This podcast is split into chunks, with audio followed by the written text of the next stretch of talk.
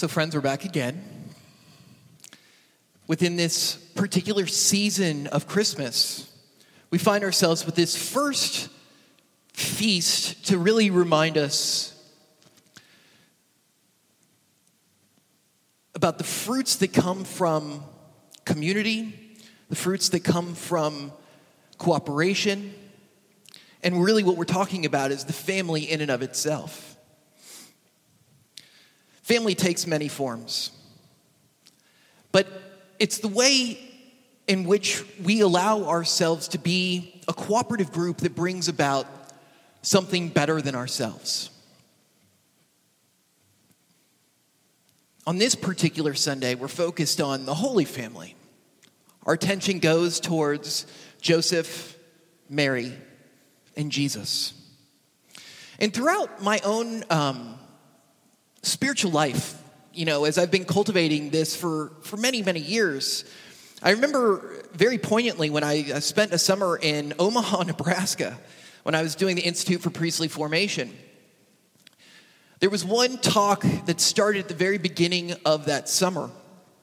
We talked about Nazareth and that idea of Nazareth being kind of the word for, you know, the Holy Family. It's that mentality of this little home where Mary and Joseph and Jesus resided. And it's kind of this little spiritual home within each and every one of our hearts.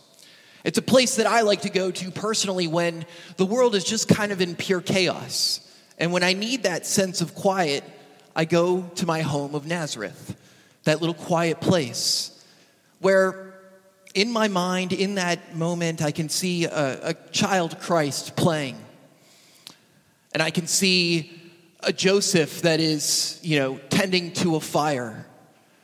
And I can see Mary lovingly watching her son as he continues to grow. I think of love and the presence within that home. Keep in mind, you've got two players in this family that are incapable of sin. You've got Jesus, who's never going to sin. You've got Mary, who was never with sin, not even inclined to do so. There's no wonder that Joseph never said a word. But the reality is that Joseph was also considered himself to be a very just man in and of himself.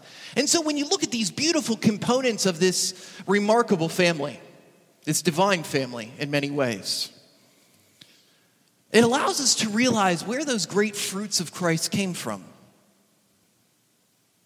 And so, in those moments where I find myself in that room, in that place, in that home with these holy people, I ask myself not a question of what they would do, but how would they respond? What would be the response to whatever it is that before us? What would be those virtues of justice that perhaps if he decided to share some words, Joseph would share with us. Or maybe it's words of compassion and love that come from the mouth of Mary. Always full of grace. My guess is she had some beautiful things to share. And no doubt because the fruits of those many words were learned by her son, Jesus Christ. Now, granted, he's fully human and fully divine, but he's still fully human. He had to learn how to be that love in the world. He had to learn how to be that caring, compassion, and mercy to all of our siblings as he encountered them. And that was set forth by example with a profound love. A love that was willing to embark upon a journey even though she knew nothing of it. A journey that would have been filled with profound confusion even though he was still willing, and Joseph did so. And Christ himself learned so many things that led him to those 40 days in the desert, led him to call the 12, and eventually led him to his passion, death, and resurrection.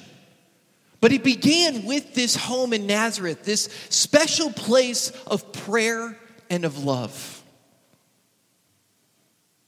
So it is no coincidence that we celebrate. In fact, it is with great intention that the following Sunday, following Christmas, that we focus on the family and the great fruits that come from family a prayerful family, a family of love, a family of compassion, a family of mercy and of nurturing and of acceptance, but above all, a family of love. When we find ourselves needing to stoke those fires of faith within ourselves, maybe we need to allow ourselves to take one of those little spiritual retreats within our own hearts to quiet the world around us and to take a deep breath, to invite the Holy Spirit in, and to spend some time with the Holy Family. With the bustle of the last number of days and the busyness, and although it was different, I really particularly love taking this Sunday as a time to really stop and reflect on family in and of itself. We have a time even greater coming down the road if we actually follow the liturgical calendar. If you want to focus on all the gifts and everything else, you can do that. Epiphany is a great time for that if we're trying to make up. But today is a day where we reach out to those people that we love, that community, whether it is a family of, of blood or it is a family of choice. But on this Sunday, we allow ourselves to invite those graces, that goodness into our own hearts and to bolster that family that we need. Those people that allow us to be more loving individuals, active participants in the world around us.